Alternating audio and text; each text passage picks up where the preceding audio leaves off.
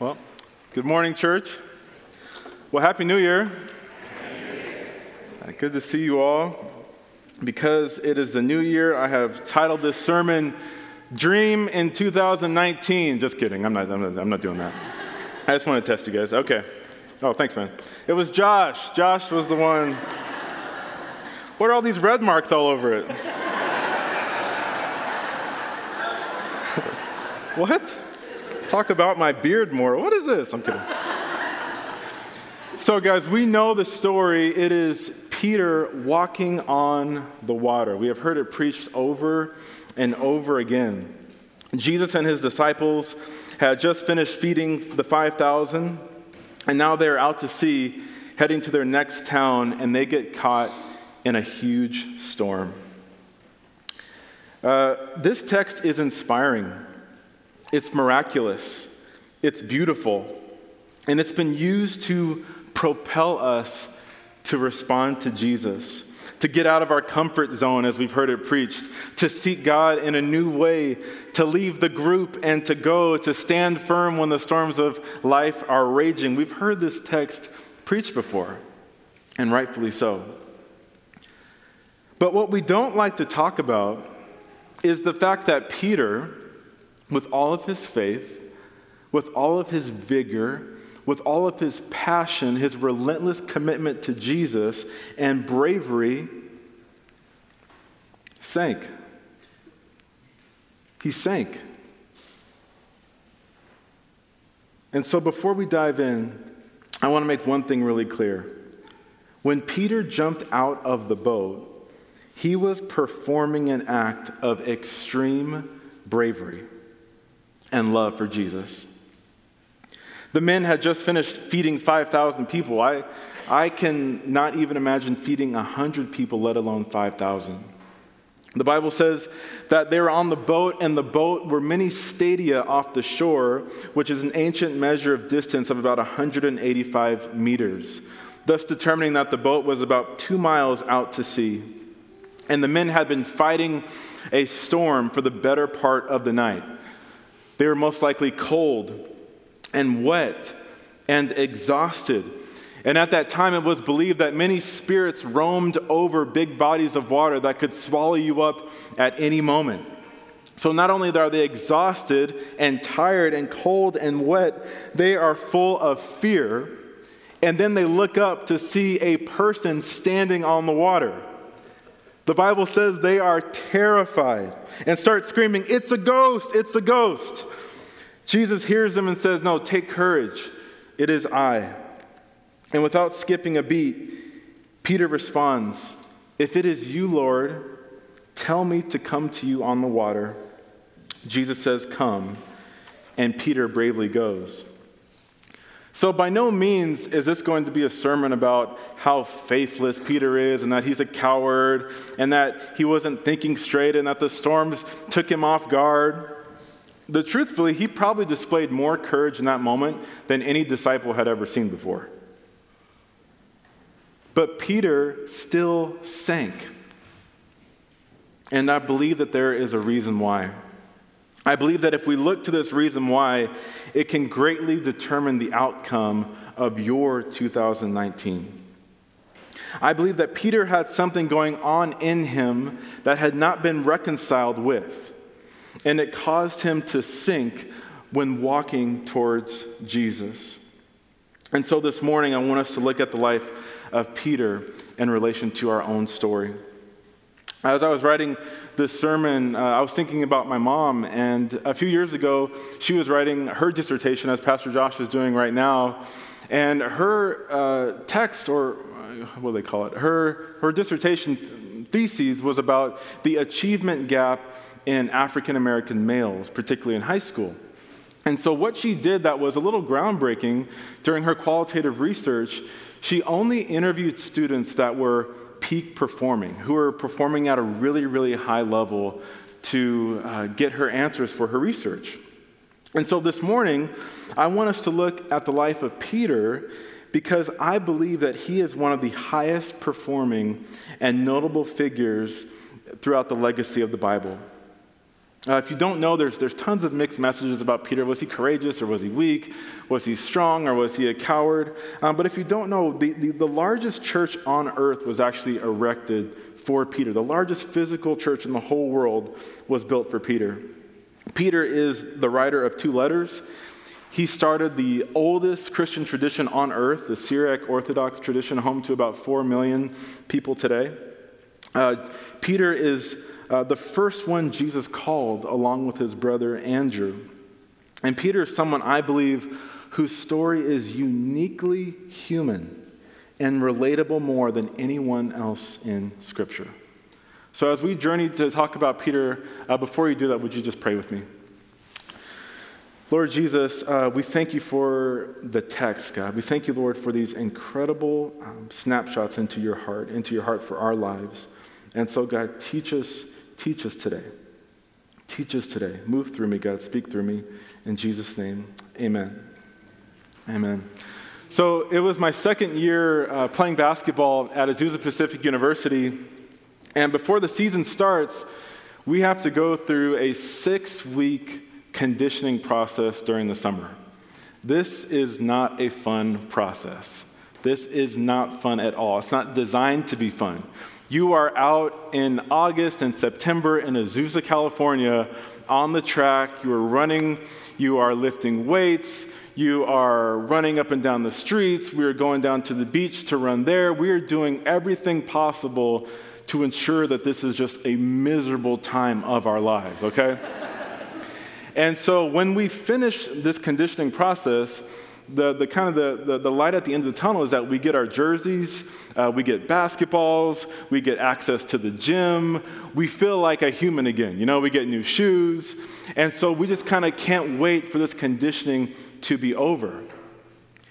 But to get access to the gym and to get all those privileges, we have to complete our fitness test. And our fitness test takes place at the end of the six weeks. And what it was was we had to run up to the top of Garcia Trail, which is the mountain off the side of the freeway with the A on it. We had to run up Garcia Trail in half an hour to make the team. If you don't make the time, you don't make the team. And so throughout the whole conditioning process, you just, you just see the A everywhere you go. You're on the track and you can just see the A staring at you. And you're in the weight room and you're looking through the window and you can just see the A staring at you. And I'll wake up in the middle of the night just like, oh, the A, I see it in my head. And, you know, guys are just, uh, we just talk about this and we just, you know, fantasize about how horrible it's going to be. And so it's Friday and the coach just says, okay, guys, you've had an awesome conditioning season. You guys have done really well. But you know what tomorrow is. So everyone has to be at the base of the mountain at 5 a.m. so that you can get to the top at 5:30. Everyone has to be at the base of the mountain at 5 a.m. so you can get to the top at 5:30. Is anyone confused about that? No, coach, we got it. We're good. So we show up to the mountain that morning, and guys are nervous, so we're there 415, 420, and we're just kind of staring at each other, and we're just trying to, you know, pump each other up, and we're listening to music, and we're pushing each other, and we're yelling, like, come on, guys, this is what we worked hard for, we got to do this. And so it's 420, 430, 445, 450, and we do a head count, we look around, we're missing someone. We're missing our freshman center named Dakota. And if he's not here, that means we all have to do it again. Where's Dakota? Where's Dakota? Where's Dakota? Have you seen Dakota? You're his roommate. Don't you know where Dakota is? Man, I haven't seen him. Get Dakota on the phone. We called Dakota. Dakota, where are you at? Oh, I'm in the locker room. I thought we were supposed to meet here. Like, no. So my 6'10 center jumps in his truck and he floors it going back down the mountain to pick up Dakota. And we're just sitting there running the whole time, running in place. And, and, we're looking and we see the truck just coming down the street about 100 miles an hour. He slams on the brakes, literally throws Dakota out of the car, and we all just take off in a sprint going up this mountain. And we're yelling at each other and we're pushing, say, Come on, guys, we got to do it, we got to do it. We can't miss our time, we can't miss our time. And we could just feel our legs just tearing and they feel like dead weights, but we're just pushing and pushing and pushing. And one by one by one, we can see our coach at the top of the mountain and he gets like, You made your time, you made your time, you made your time, you made your time. And we all finish, and guys are throwing up, guys are passing out, some guys are crying. That was me. And, and we're just sitting there awaiting to hear our fate. And the coach comes out and says, Guys, I have never had a team do what you guys just did. You guys made it up, up the mountain faster than any team we've ever had. You guys are in excellent physical condition. But I understand that you guys started at 502, and I asked you guys to start at 5. So we're going to see you all back here tomorrow and see if we can do it right tomorrow. And when I say that it just it took all the little bit of air I had left out of me. I mean, guys, I mean, literally, guys are just falling to their knees like, no. And he goes on to talk and says, We're not going to win a championship. We're not going to make the playoffs. We're not going to win any games. We're not going to become better men this season if we can't even show up somewhere on time. So before we move forward this season, we're going to go back and do it again. In 2019, before you jump, before you start, before you move, before you get married, before you quit your job, you might need to go back and do some things again. Try this with me. If you would, turn to the person next to you and say, You might need to go back. Try it. I know it's a little weird. Try it. You say, You might need to go back. Some of us are so good at starting. We love taking action, we love getting it done, moving forward, big vision, taking risks, but some of us need to go back. Back for answers, back for reconciliation, back for clarity, so that we may respond to the call of God on our lives and move forward in a new way, or else we will always run the risk of consistently sinking. Jesus said it like this Neither do people pour new wine into old wineskins. If they do, the skins will burst. The wine will run out, and the wineskins will be ruined. No, they pour new wine into new wineskins, and both are preserved. We cannot have and embrace the new if we never deal with the old. Chinese philosopher Confucius said, Study the past if you would choose to define your future. We cannot move forward in a way that is sustainable, in a way that can weather the storms of life until we deal with the past. So, why then do you think Peter sank? That's the question. Did you know that Peter was not his original name? What, what was his original name, church? That's right, Simon. So, did you know that the name Simon literally means grass like, leaf like, reed like, painting an image of something that is easily blown, tossed around, here one season, gone the next, fickle, and ultimately weak.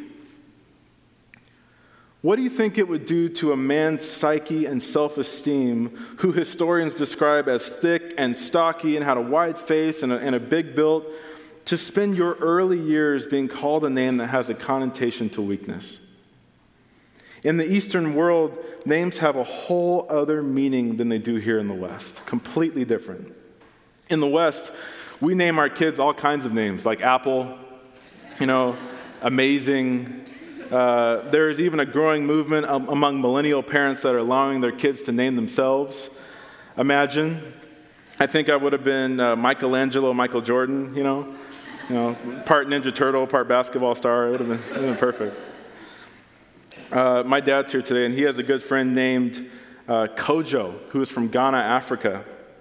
And Kojo uh, was not given that name because his parents thought it sounded good. Uh, Kojo was given that name because in that part of the world, your first name is the day in which you were born. So Kojo means Monday. So when Kojo introduces himself in Ghana, people are immediately able to deduce, deduce number one, that he was born on a Monday. They can see his car and the shoes that he's wearing, so they can, uh, they can comprehend that he was probably born in a hospital. And so their mind can go, okay, what part of the country has hospitals in it? Okay, this part. Which, which hospitals open that day? And, and, they can deduce this whole story about him his economic status, where he's from, what his past looked like, probably where his future is going, all because he said his first name. Their names told stories of who they were. So when Simon is introducing himself, he's not just introducing himself, he's telling you the story of who he is. When he was a young boy, that probably was just hurtful. Probably stung a little bit every time he heard it and every time the other boys made fun of him. But now, as an adult, it's probably just become normal. Imagine what it would be like to go to, to work in a male dominated uh, workplace as being a fisherman and having a name that bared a connotation to weakness or softness. Maya Angelou once said, Someday we'll be able to measure the power of words. I think words are things. They get on the walls, they get into your wallpaper, they get in your rugs and your upholstery and your clothes, and finally they get into you. This was not only Simon's name, this was how he saw himself. This is what he identified with and who he reverted back to time and time again. Jesus aims many times to change this narrative with Simon.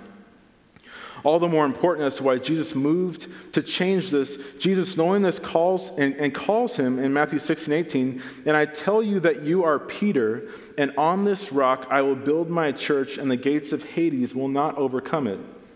Peter, which literally means stone, rock, or immovable object.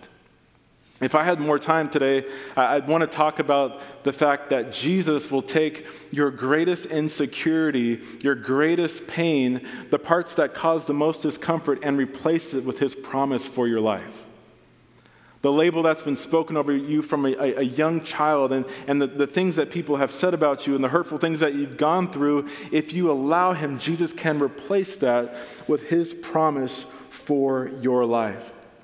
Jesus tries to change the narrative in Simon's life and says, Hey, man, with me, you're not going to be wick and fickle anymore. I'm calling you to be stone, rock, immovable object. But the reality was, Peter wrestled with his past and being Simon his whole life. Which is why, in the later part of his life, Peter writes in, in, in 1 Peter, For all people are like grass and all their glory is like the flowers of the field. The grass withers and the flowers fall. We see this through line in Peter's life. We know the story. We know about the denial in the midst of Jesus before the court. At the moment when his loyalty mattered most to Jesus, he faltered and he sank. The Bible says, Then he went out to the gateway where another servant girl saw him and said to the people there, This fellow was with Jesus of Nazareth. He denied it again with an oath I don't know that man. After a little while, those standing there went up to Peter and said, Surely you are one of them. Your accent gives you away. Then he began to call down curses and he swore to them, I don't know the man. This guy saw the transfiguration of Christ. He walked on water. He was the first called by Jesus, and yet he completely sinks when it matters most.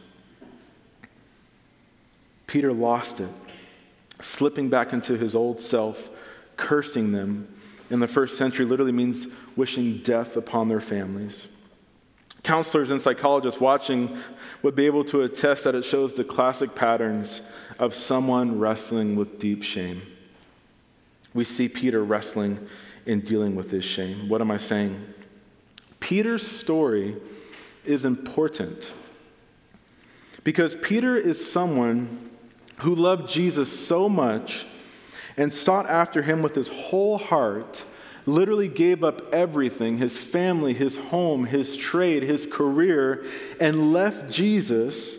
But the whole time he has this wound in him that has never been dealt with, and it is causing him to consistently sink when it matters the most. Anybody ever felt like that? Where you feel like, man, I'm doing all the right stuff. I seek God. I sing the worship songs. I go to church. I tithe. I try to be a good person. I give to homeless people. Heck, I might even get on a plane sometimes and go serve people elsewhere.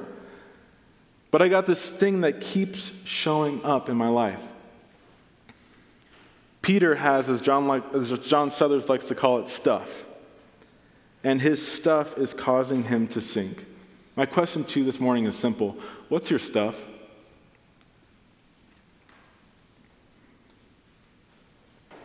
Where's your deepest pain? The place you run from? Your hidden shame? Your deepest wound? Where is the area in your life that you have been running from year after year after year after year. And you think that by running from it, it will eventually lose heart and leave you alone, but the reality is it just keeps getting stronger. Maybe this is the year you need to stop running and turn around and look at what's been chasing you. I'll say that again. Maybe this is the year in 2019 where you stop running and you turn around and look at what's been chasing you. What do we need to go back and deal with? Some of us, it's an addiction. Some of you are addicted to substances in here. You have tried to do all the right things. You come to church, you're in small groups, you pray, you tithe, but you have never gone back to deal with the reason that you reach for the bottle instead of long for God. There are people sitting in this room right now whose lives could be completely changed and transformed for the better by going to places like Celebrate Recovery and Alcoholics Anonymous. There are people here, young and old, who are wounded. You have suffered trauma. You may even have been abused. And these wounds rear their heads at your work, in your relationships, how you parent, how you're parented, and in your decision making process. Some of you, it might even be in your own friend circle of, you know, well, shoot, in this year I need to get new friends because people always tell me I'm rude. And if they can't handle my directness, I need to be in a group where people are tougher than. Wait, hold on. Hold on. Before you go and get new friends, could it be that sometimes you are rude? Could it be that maybe you can be mean sometimes? And that you push people away before they can ever get to know you and you can get to know them? And you put on this hard exterior?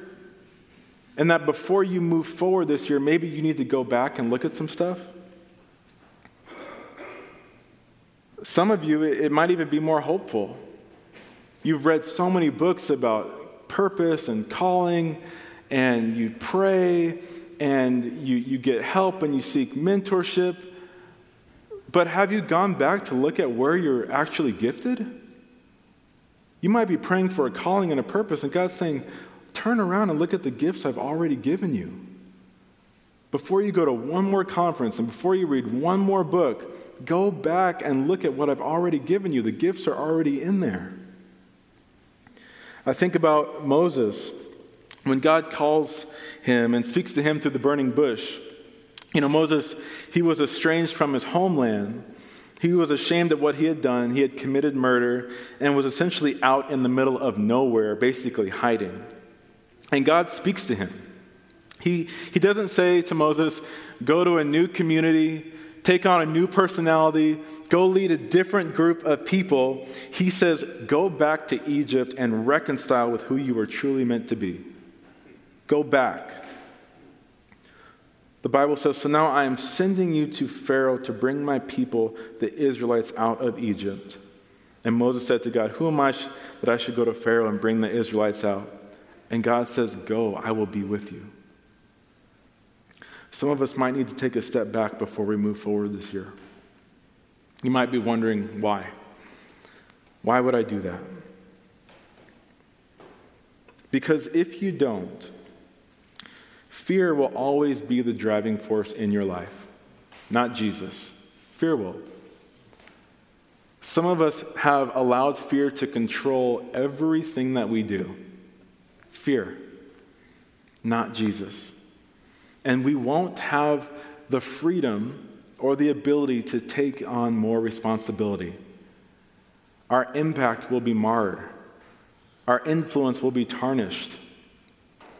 What really brings true joy and meaning to life is the ability, freedom, and opportunity to take on more responsibility that God has for us. And when fear is a driving force, that's not possible. You might be thinking, wait, hold on, Justin. Are you saying that if I've under, undergone some deep emotional trauma and wounding in my life, that I should be in therapy? Yes, that's what I'm saying. 100%. You should. Not because you've done, done anything wrong, not because you're not living a courageous life, not because you're not doing all the right stuff. But what if it wasn't even about yourself? What if you said, I want to love God enough to give him this area of my life? I want to love Jesus enough to give him this part of me. That in 2019, I don't want to spend the whole time stepping out and sinking and stepping out and sinking and stepping out and saying, ah, oh, how did I get back to this place again? I want to step out in a way that's sustainable, in a way that will last, in a way that will allow me to progress. And so before I step out in 2019, I need to take a step back and deal with some things that I have been running from year after year after year. You know, the good news is that the enemy will have you believe that if you do that, you'll be missing out on something. That if you do that, you'll be running out of time. That people will pass you up if you get off the treadmill. And that's the lie that he keeps in the conversation of your head. So you don't ever actually go and get help. But the truth is that there is no greater place where God wants to see you freed than in that area. God has freedom for you in that space, wherever that space is for you. He's there waiting for you. You know, uh, a few years ago, I was on a plane back from Kenya. And uh, those of you know who've flown to Africa, it's, it's just, it's a really, really long flight. Like, it's super long. And you, are on the plane so long, you forget where you're going. Like, you don't even, just, you're just on the plane. And it was probably like 10, 10 hours into the flight or so. And I realized I, I started like feeling like I don't have enough air. And I look over at Ashley and I'm like, can, can, you breathe? And she's like, yeah, I can breathe just fine. I said, really? I feel like there's not enough air in here. I'm, you know, so I move the seat around and I go walk and I come back and I said, this is weird. I just, I feel like I don't have enough air. So she's like, okay, just, you know, go to sleep and, um, you know, see if you feel better when you wake up. And so we land and we talk about it. And I said, what was going on with that? And she's like, you know, I think you had a little, a little panic attack. What? It's like, no, I don't have panic attacks. Like you guys heard me, I was an athlete and then I spent the rest of my life in the church. Panic attacks are for weak people. I don't have panic attacks. Hello. and so the next time I get on a plane, uh, I'm flying, and, and before I know it, it's like, oh man, this, this is weird. And I feel like I'm, I'm suffocating and, and, I can't breathe and I, I, need to get out. And I said, man, I'm, I'm having these, these anxiety attacks on the, on the airplane before. This is so weird. And so, I buy all the oils, I got the lavender, I got the pillow. You know, I've, I've read all the books, I'm praying to myself, I'm yelling at myself, like, come on, man, you need to suck it up. Like, you know, that didn't work. I had another one and another one, and it got so bad that I actually had to get off a plane before it took off. And so I remember sitting in the terminal and watching the plane take off and, and leave, and I just put my head in my in my legs and I'm just crying. I'm like, Lord, how did I get here? How did I get here? I'm trying to do all the right stuff. I'm trying to be a good husband. I'm trying to I'm trying to live right. I'm working as hard as I can and here I am suffering from anxiety, really? And so when I walked into the therapist's office, I was hoping that she would give me some kind of magic formula to get on the plane and it would all be fine. And she's like, "No, you're not going anywhere." Turns out I had a, a treasure trove of, of problem after problem, negligence, things I had been running from my whole life and I had never got help for. That before I took one more step forward, I needed to go back and deal with some stuff. You might be someone who, who you don't even know what church is. You just know, man, I got stuff. I got stuff. What if 2019 was the year that you dealt with it? What if 2019 was the year that you actually got freedom so you could move forward knowing that I'm not sinking this year? I'm going to fight the good fight of the faith. I'm going to finish the race. I'm going to keep going. I'm going to go to where God's calling me and beyond in Jesus' name. So, uh, if that's you today, man, after service, um, I'd love to speak with you. We would love to pray with you. Uh, we have people up here that want nothing more than to see you freed in this area. So, would you pray with me? Lord Jesus, we thank you, God, that you are the God of reconciliation and peace and freedom, and that you have called us to this incredible life. That you actually do have awesome plans for us, Lord. You said that in your life, that you have a plan, God, for a hope and a prosperous future. But we know, God, that sometimes we need to take a step back before we move forward. And so, God, I pray, Father, for people in here that are carrying burdens, Lord. I ask, God, that this would be the year that they loved you enough and loved themselves enough to say, no, I'm going to go back and deal with that so that thing is no longer in my life. Father, in your word, it says that we should cast our cares to you. That's what Peter wrote. And so, God, I pray that in these next few moments of worship, that we would cast our cares to you and that you would do what only you can do. In Jesus' name, amen.